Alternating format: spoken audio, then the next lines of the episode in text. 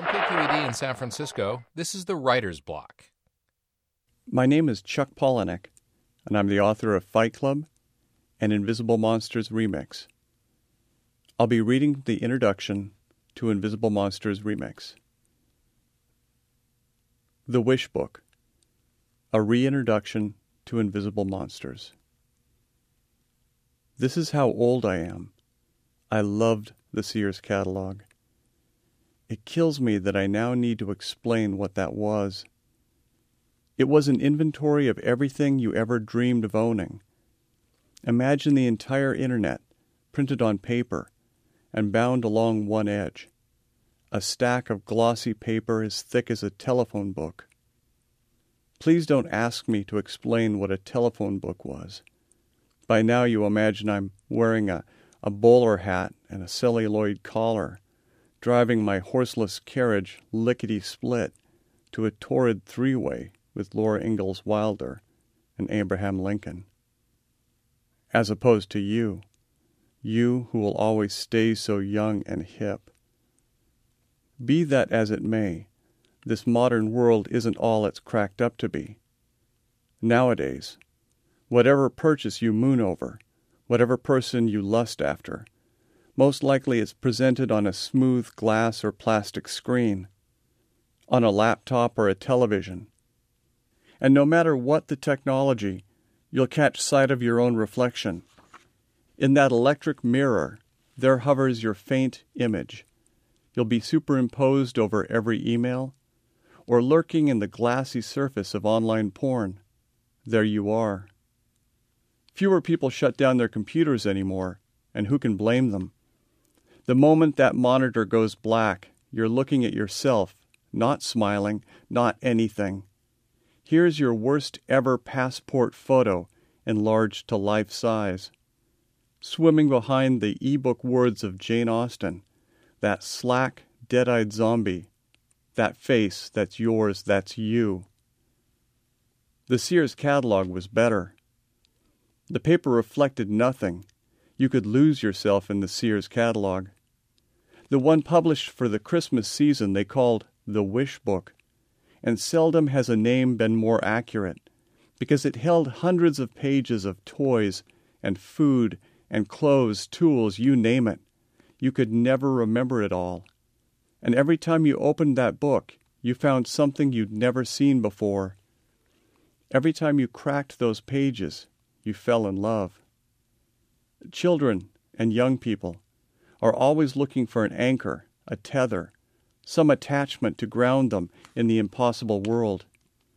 The objects in the Sears catalog baited you into adulthood. You couldn't wait to find a job, any job, and start buying stuff. The vastness of stuff was unknowable. It was the world. That's how I originally structured this book, to be a little unknowable. Reader friends complained about how the dwindling number of pages, those physical sheets of paper you held between the thumb and index finger of your right hand, how that suggested when the plot of a novel was reaching its climax. At the time, I had no washing machine. We're talking 1991. I took my dirty clothing to a laundromat called City Laundry every Tuesday after work.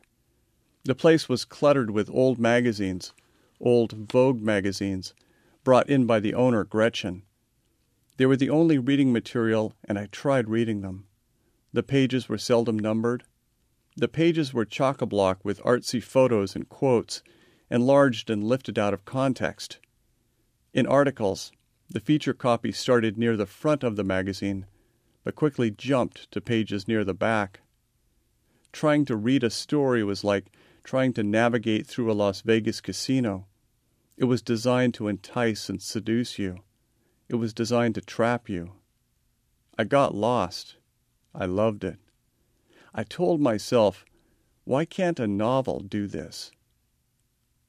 So that's how I originally wrote this book. The story would not unspool as a continuous linear series of and then, and then, and thens. At the end of the first chapter, the reader would be directed to jump to, for example, chapter 30. At the end of chapter 30, she'd be told to jump to chapter 16. Following the plot would mean paging forward and backward, and you'd never know where the story might end. It might all come to a head at the physical center of the book. Better yet, as you hunted for the next chapter, you'd glimpse marvelous, ridiculous scenes, and you'd wonder, how will this story ever get there? Most of the book I wrote while watching music videos on MTV. Yes, that's how old I am. Back then, MTV still played videos.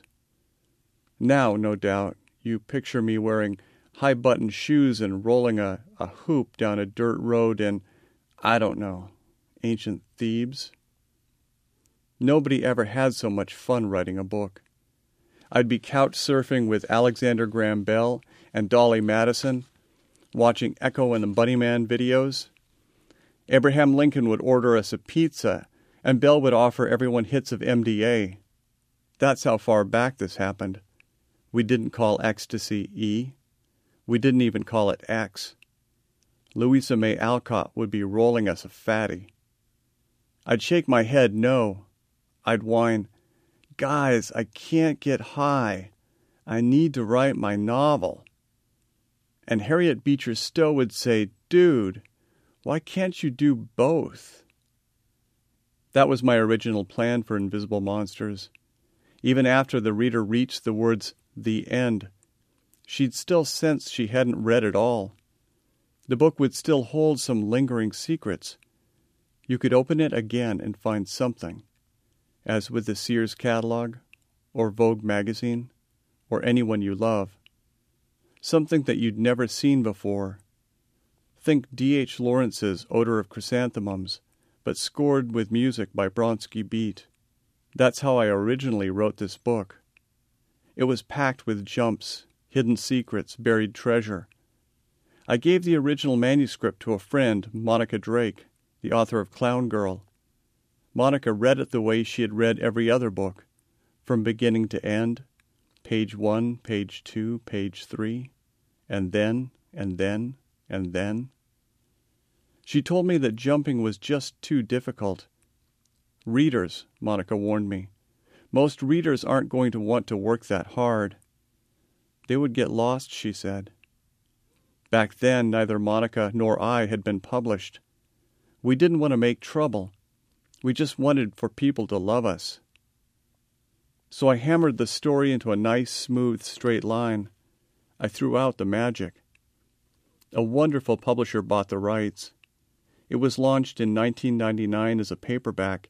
It's only ever been a paperback. End of story. Still, Harriet's words kept echoing in my head. Why can't you do both? Twelve years later, the publisher, W. W. Norton, suggested producing a hardcover version of the book and I saw my chance. The Brandy Alexander Witness Reincarnation Program. I told myself, here we go again. Where you're supposed to be is some big West Hills wedding reception in a big manor house with flower arrangements and stuffed mushrooms all over the house. You might mark every page with a little X, like leaving a trail of breadcrumbs, to make sure you read them all. Or don't. Me, personally. I hope you get lost. I mean, really, would that be so bad?